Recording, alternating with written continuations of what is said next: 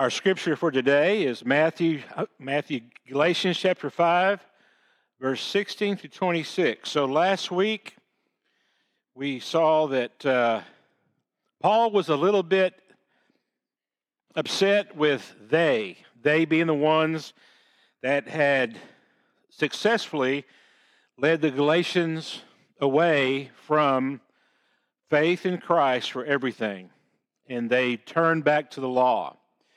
Now, the the law thing is a hard application for us today because uh, we Gentiles were not raised in following the law in in um, in the way that the Jews were, right?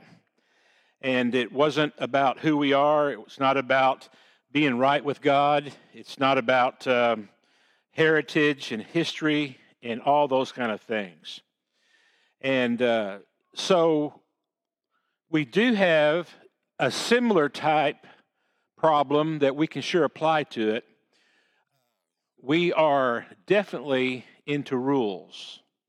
Matter of fact, I think that a lot of evangelical believers struggle with rules, rules, whatever they might be, uh, rules that uh, just place them in opposition with other people because of those rules. How you was raised. You were raised to believe certain things, like you wear a hat in church or you don't, right? I, I've witnessed a time or two through the years people getting really agitated because someone wears a hat in church, right? And it's a bother. Earrings not girls, but boys, wearing earrings. That was a real problem. And it became, you know, just a, a, a test of fellowship, a test of friendship. You know, boys don't wear earrings. In some circles in religion, in the evangelical world, uh, you've got a whole denomination where one group, the ladies wear makeup, and then the other group, the ladies don't wear makeup. And I, I, I do believe that ladies should wear makeup. you know, it's a good thing. But uh, you probably have seen that taking place where the ladies wear lots of makeup. So much makeup that when they cry, when they are slayed in the spirit, that it runs down right? And, and so you, you got uh, no makeup and makeup.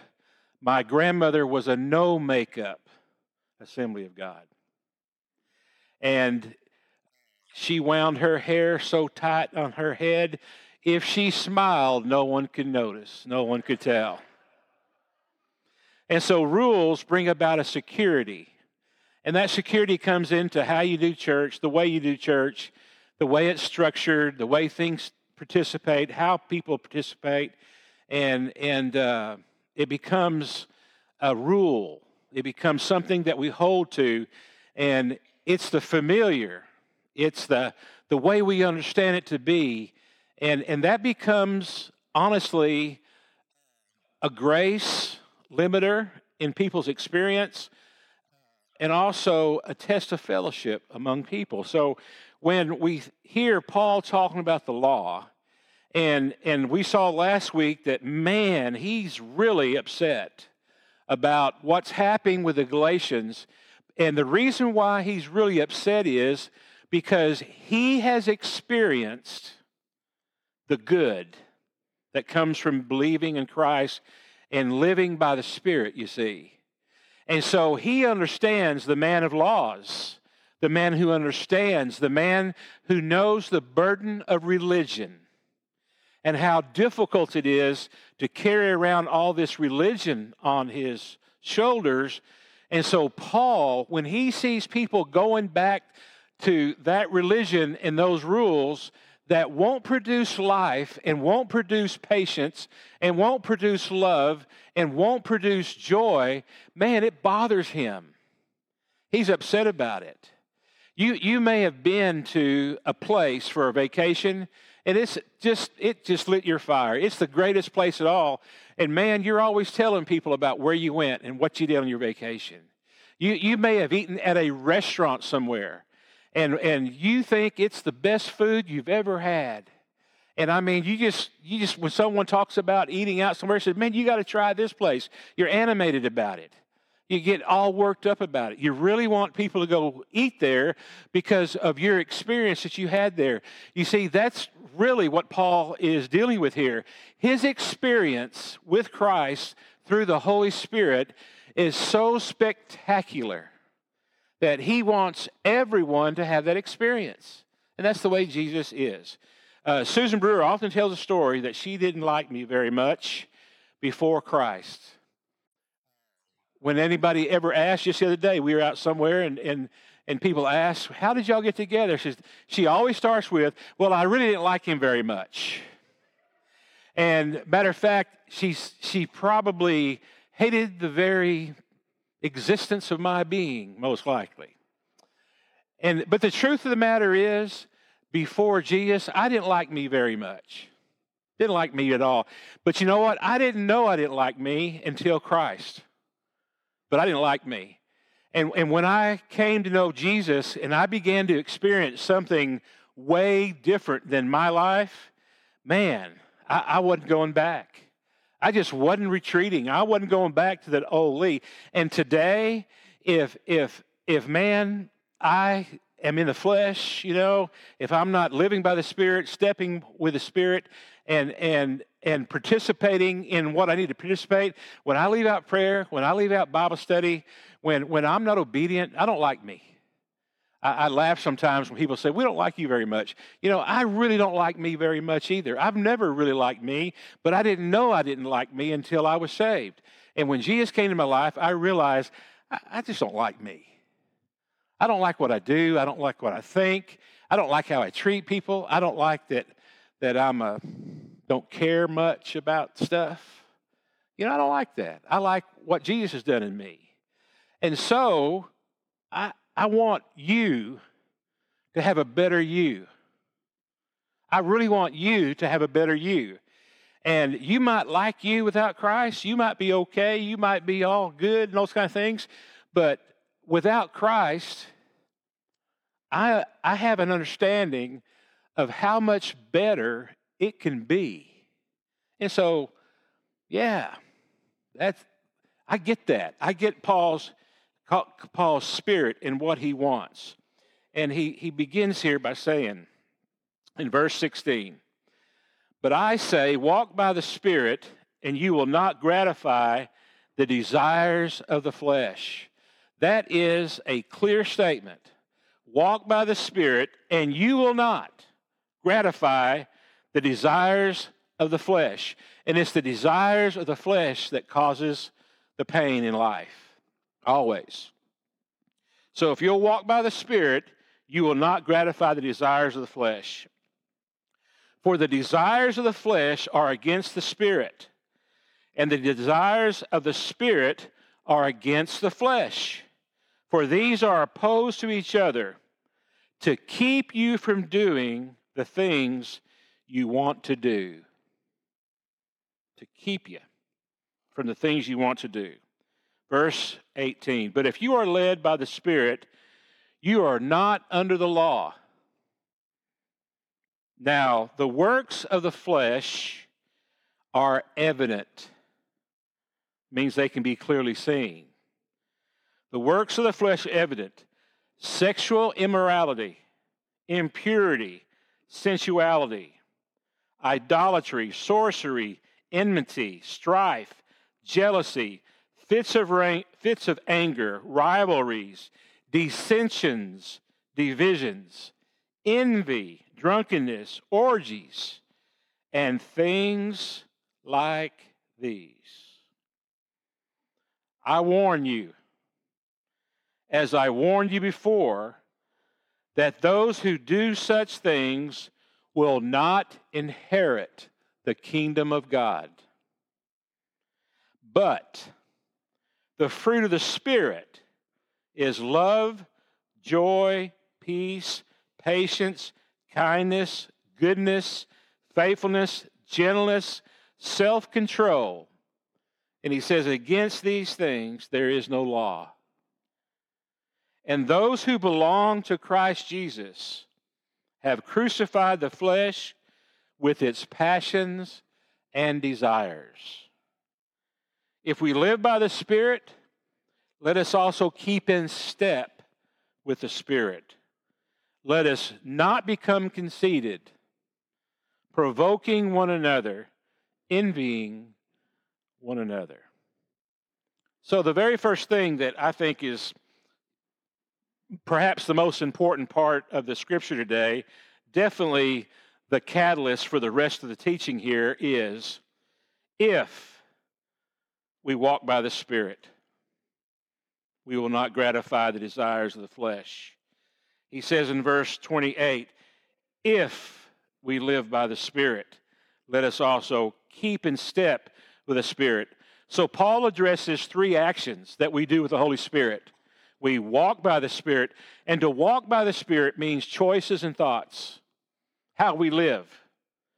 We live by the Spirit means choices and directions. And we keep in step with the Spirit. That means that we abide with the Holy Spirit. So we, we live by the Spirit, we walk by the Spirit, and we keep in step with the Spirit.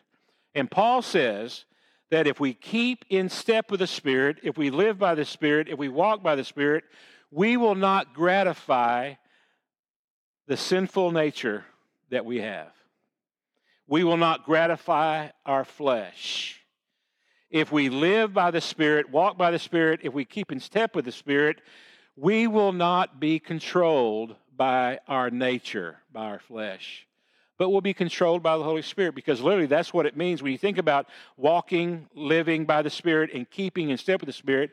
It means being controlled by the Spirit. Paul said another way in Ephesians, he says, be filled with the Holy Spirit. And that also means that we are controlled by the Holy Spirit. Living by the Spirit is better than living by the law. That's what he's saying here if we live by the Spirit, if we keep in step with the Spirit, if we walk in the Spirit, it's a better life. It's a much better life. If it's a fun life, there, there's nothing more fun than to walk in a room and have the mindset, let's see what the Lord does today with these folks. That's a fun thing. That's a lot better than walk into a room and you know take an inventory of what people are doing or not doing that's the law keeping up with people's sins and, and failures that's the law but to walk into a situation and be grace minded, be love minded, be forgiveness minded, and just have the mindset, let's see what the Holy Spirit is up to. You have a problem. Instead of retreating, which the law would cause us to do, you, you, you, are outside thought, you're outside thinking, and the idea is, what's the Lord going to do in this problem? How is He going to handle it? How is He going to show up in this problem and make Himself known? That's living by the Spirit. It's a lot better than living by the law. And so Paul says, here's the deal. If you walk by the Spirit, you will not gratify the desires of the flesh, because your mind and your heart is focused on something else. He says in verse 17, For the desires of the flesh are against the Spirit, and the desires of the Spirit are against the flesh. For these are opposed to each other to keep you from doing the things you want to do. That's the Romans 7 thing that Paul talks about. Paul says, Man, I wake up in the morning and I really want to do the right thing. I wake up in the morning and I really want to keep my commitments. I want to keep my vows. I want to be true to the Lord. And before I know it, I'm, I've lost my way again. Before I know it, this happens, that happens, and I'm upside down. I'm not doing the things I wanted to do. That's what the flesh does. The flesh is always going to take us down. the Spirit is always going to take us up. And so Paul says here, you got to understand this. You, you got to get this picture. You got to understand that living by the law is not going to produce what you really want. Living by the law is going to always manufacture and multiply the things that you're against. And you got to stay true to the Spirit. And there's a struggle taking place. There is a struggle. Do you see that? The spirit is against the flesh, and the flesh is against the spirit. And so there is a struggle. There's a struggle in every believer between the flesh and the Holy Spirit. Now, I'm going to say this again at the end because I think it's really important to remind everyone rejoice if you're experiencing struggle. Be really concerned. I mean, really concerned. Be concerned to the point that you don't go to bed tonight until this matter is settled. If you're not struggling between His Spirit and your flesh in you, there's a real problem with your salvation. Fact is, if there's no struggle, there is no salvation. The good news is, if there is struggle in you, there is salvation. But if there's not really a struggle, between your flesh and your spirit, there's a problem. And you need to settle that. And the Lord, I guarantee you, He's speaking to you and He's calling you to Himself. Isn't that what it says in verse 17? The desires of flesh are against the spirit, and the desires of the flesh are the desires of the spirit are against the flesh, for these are opposed to each other. So, good news is if you're in the struggle, if you do struggle, Praise the Lord, you are a child of God because you're either struggling or you're not. If, if doing the wrong thing never matters to you, there's not a struggle. That's what Paul is saying here. One of my favorite servers of the Lord when I was growing up and in my development time was a man named Avery Willis. And, and, and I got to hear Avery Willis when I was in seminary. I got to hear Avery Willis at conferences and stuff like that. I, I just really liked the way he preached. It spoke to me. It wasn't his method, it was just his walk with the Lord. He just he said things that I could resonate with. He said things that would really help me. And and he, to me, I mean, I did struggle with not having that guy up on a pedestal. Really an amazing man.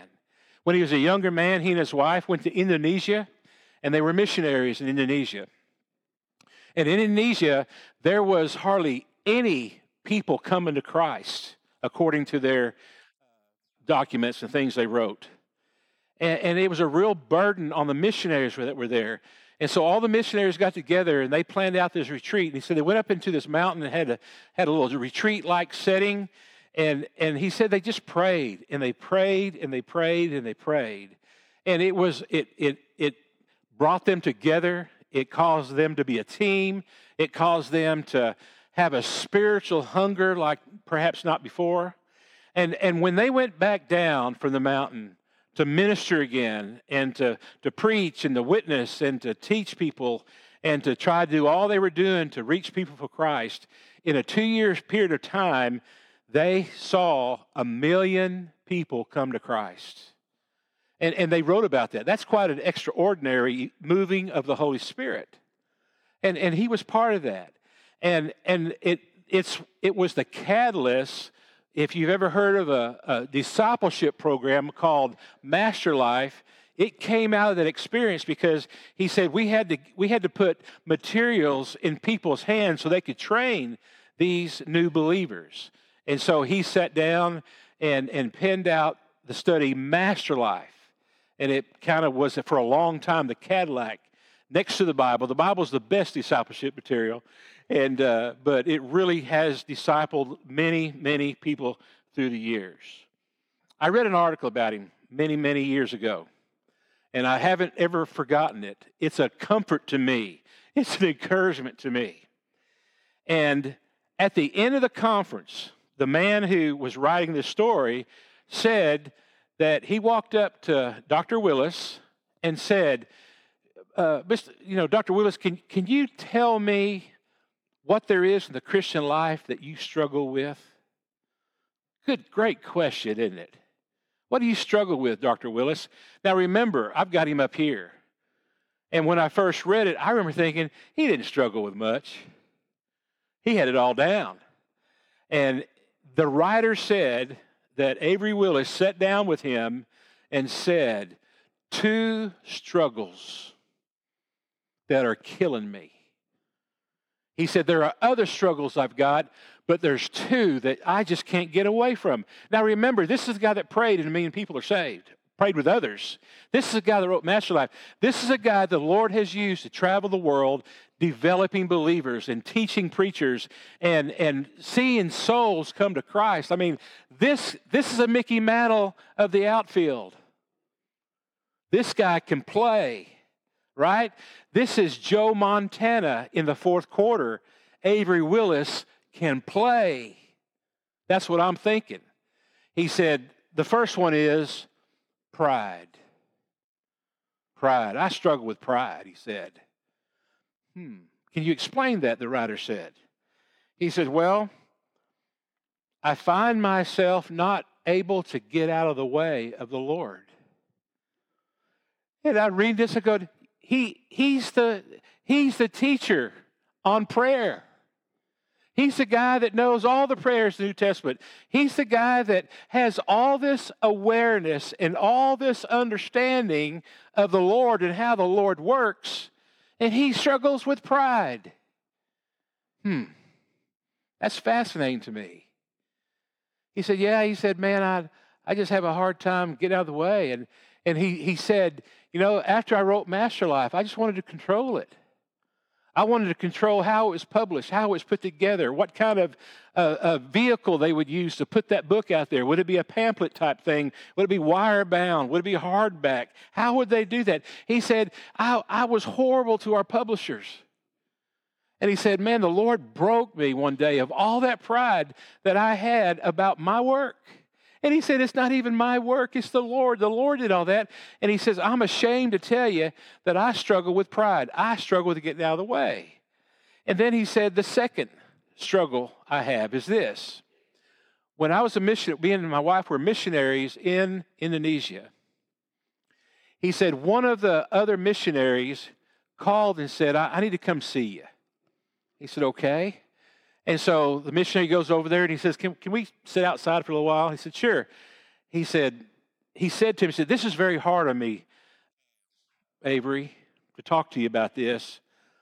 But, but I just feel like I've got to tell you something that I think maybe you're blind to or you don't see, don't see.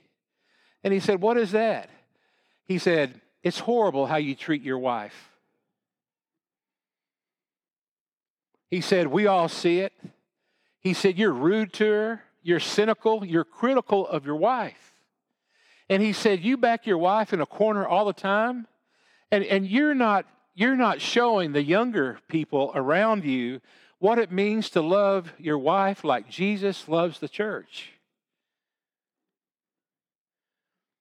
And, and the writer said that, that Dr. Willis put his head down. He could see shame. He said, Do you love your wife? He said, I do love my wife. Well, why do you treat her like that? Have you ever thought about y'all argue all the time? And you treat her like she has no good ideas? You treat her like she's not part of your team? Do you really think that you would be able to maintain here and persevere here without your wife? And Dr. Willis shook his head and said, No, I don't believe that at all. Well, you need to treat your wife better. She needs to know that you love her because we don't think you love her by the way you treat her. And Avery Willis said that when that friend, when that friend left his house, he was up all night long. He was just just moved in his spirit. And he said, "How could I be so blind to something that's so obvious. He said the next day, his wife said, What did so and so come over for? He said, Well, sit down, I need to talk to you. And he said, I just poured my heart out. And he said, I don't know why I do the things I do. I don't know why I treat you the way I treat you, but I do know that I have not been treating you the way I should. And I love you with all my heart, but obviously, no one can see it because of the, the words I say to you and how I say it to you. And, and honey, I just want you to forgive me. I'm so sorry. And Dr. Willis says it was the beginning of rebuilding their marriage because that man came over and talked to him and he said I did I was not aware that I was so in trouble with that struggle of strife with my wife. Now, the lesson I want to point out to you is if Avery Willis is not a believer, none of us are. If Avery Willis was not filled with the Spirit, I don't think anybody can be filled with the Holy Spirit. I mean, Avery Willis was the guy for me in reading. Shook hands with him once. That's it. That's it. I, I didn't have a nerve back then to say, You don't have coffee? I wish now I said, You don't have coffee? I'll buy you. I ain't got any money, but I'll buy you two coffees. I wish I'd have said something. I didn't because he wanted to be around other people, not me. And if I don't really like me yet, he's not going to like me, you know. I'm still developing all that. And so um, if he struggled, then we're going to struggle. But the good news is we struggle. Do you catch that? Do you understand that? That's really important. So if you're beating yourself up because you struggle, flip that over and rejoice because you struggle, because it's a sign of you're born again. And then in verse 19, in verse 19, he says, But if you are led by the Spirit, you are not under the law. Now, he says, now the works of the flesh are evident, they can be clearly seen. So here's the deal as we go through this and we look at these scriptures here, this deal, ask yourself the question which category am I controlled by? Am, uh, am I controlled by the evident things of the production of the flesh? Am I controlled by the things that that clearly points out that the flesh is in control of me? Or is there a struggle and I am controlled by the things that the Spirit produces? And, and that's what he's doing here for him. He's laying it out there for him. He's saying, We're going to make a list here, and you're going to see clearly one subject and the other subject what the, Holy, what the Holy Spirit does and what your flesh does. And he begins with the flesh. And he says the works of the flesh are evident. And he lists them in four categories here. The first category we have is the sensual category. And he says the works of the flesh are evident sexual immorality, impurity, sensuality. He said those sins are present. They're very evident in someone that is living according to the flesh. In other words, no struggle yet. And then he gives the religious category idolatry and, and, and sorcery. That's religious in nature. Idolatry, you know what that is? Sorcery would be uh, the horoscope, it would be a palm reader, it would be someone that can read the future, right? Those kind of things. It would depend upon spiritualism, or today the big heading is folk religion.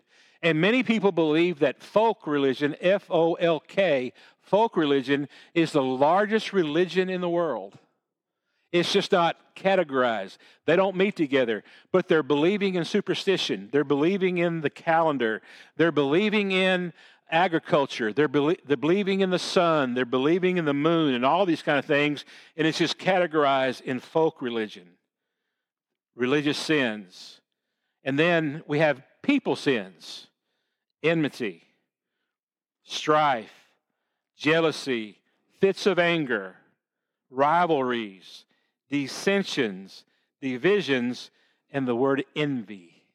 Very, diff- very interesting to have jealousy and envy, to have strife and enmity, because they're all very close related. And to me, it's like Paul was wanting to, you know, dot every I and cross every T here and lay it out. These are the evident works of the flesh. You don't like yourself because of who you are. Other people most likely don't really care for you much either. Because at least one, if you're in the flesh, you have not received Christ, you're in the flesh, or you have received Christ and the struggle is lopsided between the flesh and the spirit. You're probably annoying in one of these sins. Relationships are not strong because of strife, jealousy. You don't get along with a group of people because you're jealous of them. And, and this is what is your makeup. This is what's going on. And then you've got the social sins drunkenness and orgies. Very interesting pieces of words there. And then he says, Here's what I want you to understand because he says, I warn you. And then he says, As I warned you before. So this is not new for Paul. This is really important to Paul. I warn you, as I warned you before, that those who do such things will not inherit the kingdom of God. That that is warn worthy, isn't it? That is warn worthy. So, not only is he saying, Galatians, don't live by the law after you come to Christ, don't return to it, but he's saying, don't live by the law thinking it's going to provide for you eternal life. So here's what Paul is saying here. If there's not a struggle, we will not inherit, inherit the kingdom of God. We will not inherit the kingdom of God. That is plainly laid out there, isn't it? That's what it says. And then he goes on, and, and I'm going to move along so that we can put these together here because that's important to understand. Because if you do any of these sins, you will not inherit the kingdom of God, that negates the struggle that he talked about early. So we got to come back to that to get that, what I believe is true understanding of what Paul's laying out here for us.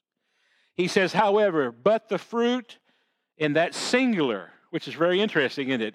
The fruit, the result of the Holy Spirit in a person's life is love, joy, peace, patience, kindness, goodness, faithfulness, gentleness, and self control. This is what the Holy Spirit produces. These sins that were categorized into four areas is what the flesh develops, produces. And then this is what the Holy Spirit produces. He says in verse 24, and those who belong to Christ Jesus have crucified the flesh with its passions and desires. So, the questions that perhaps you want answered can a drunk go to heaven? Can a drunk go to heaven? The answer is yes. Now, the answer is no if the drunk is still a drunk and there's no attempt to not be a drunk. Because with the Holy Spirit in someone's life, there is confession, there is acknowledgement of sin, and there is repentance. Now, the drunk may struggle, but yes, they can be born again. If Christ has come into them, the Holy Spirit lives in them, they are going to work to not be a drunk. They may struggle along the way because if Avery Willis struggled, we all struggle, even the drunk. And so the drunk has the same struggle that Avery Willis had. And in God's perspective, Avery Willis struggling with pride is equal to the drunk struggling with drink. That we need to see it that way. The law doesn't see it that way. The law categorizes sins as some are greater than others. But a drunk can be saved. Can an adulterer be saved? The answer is yes. Now, if they're still out there catting around, no. If there is no repentance, if there is no sorrow, if there is no acknowledgement of their problem, adulterer cannot be saved, will not be saved, will not inherit the kingdom of God if there is no struggle. Can the homosexual be saved? Yes. But the same principles apply. There is an understanding that their sexuality is wrong, it is a sin against God, and, and they're repenting. They're trying, they're working, they're, they're learning a new way of living, and they're trying to live differently than they live. But if there is no shame in that sin, same with the drunkard, if there's no shame in that sin, then they're not born again. They don't have the Holy Spirit in them because there's no struggle. Can a jealous person be saved? Same is true. Same thing is true. And so you can take all these sins in all four categories and you can apply it like that. Yes, a sexually immoral person can be saved. A sexually impure person can be saved. A person that is struggling with idolatry and sorcery and, and, and jealousy and strife and enmity and all these other sins, yes, they can be saved if indeed they've been born again and they have the Holy Spirit in them. And the same is true for every one of those folks and every one of those sins manifesting themselves in their flesh. The struggle takes place. Now, the thing that the Lord does, it says here in verse 24, those who belong to Christ Jesus have crucified the flesh. The, co- the control or the hold that the flesh has over that person has been broken. And it opens a door to repentance, to confession, to living for Christ that wasn't there before. And so, for us believers, we've got to understand that some struggle less than others, some struggle more than others, but they're child, children of God. And so, it's not about how much they struggle, it's about do they struggle? That's really the question that we need to consider. So, in your own world, in your own life, individually, do you struggle? Do you struggle between the flesh and the spirit? Do you struggle? That's what Paul is teaching here. That's what it says. And as plainly as I can, I want you to see what Hawaii's like. Let me tell you something, y'all. Been there. Hawaii is spectacular. I want you to go to Hawaii. Let me tell you something. The water feels perfect in the morning or the evening or the afternoon. The water is absolutely perfect. You can see fish. You can see sharks if you're willing to go the right places.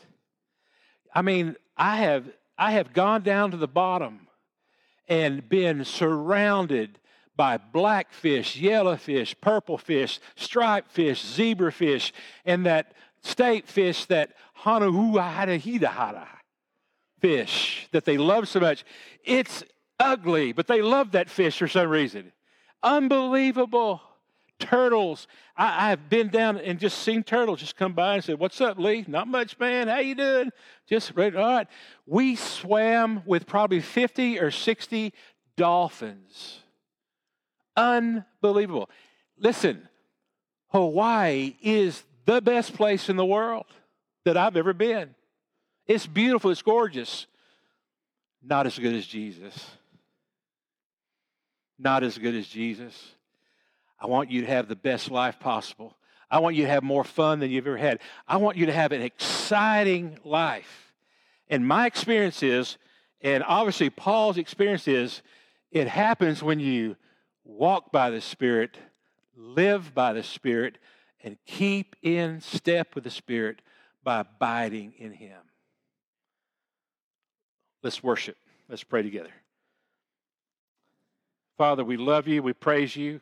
We're thankful for your love for us. Just guide and lead us, Lord. Help us to be faithful to you every single day.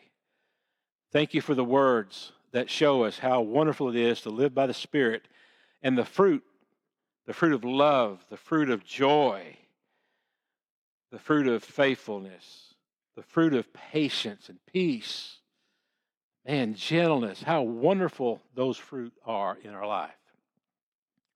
And thank you, Lord, that it's by your Spirit.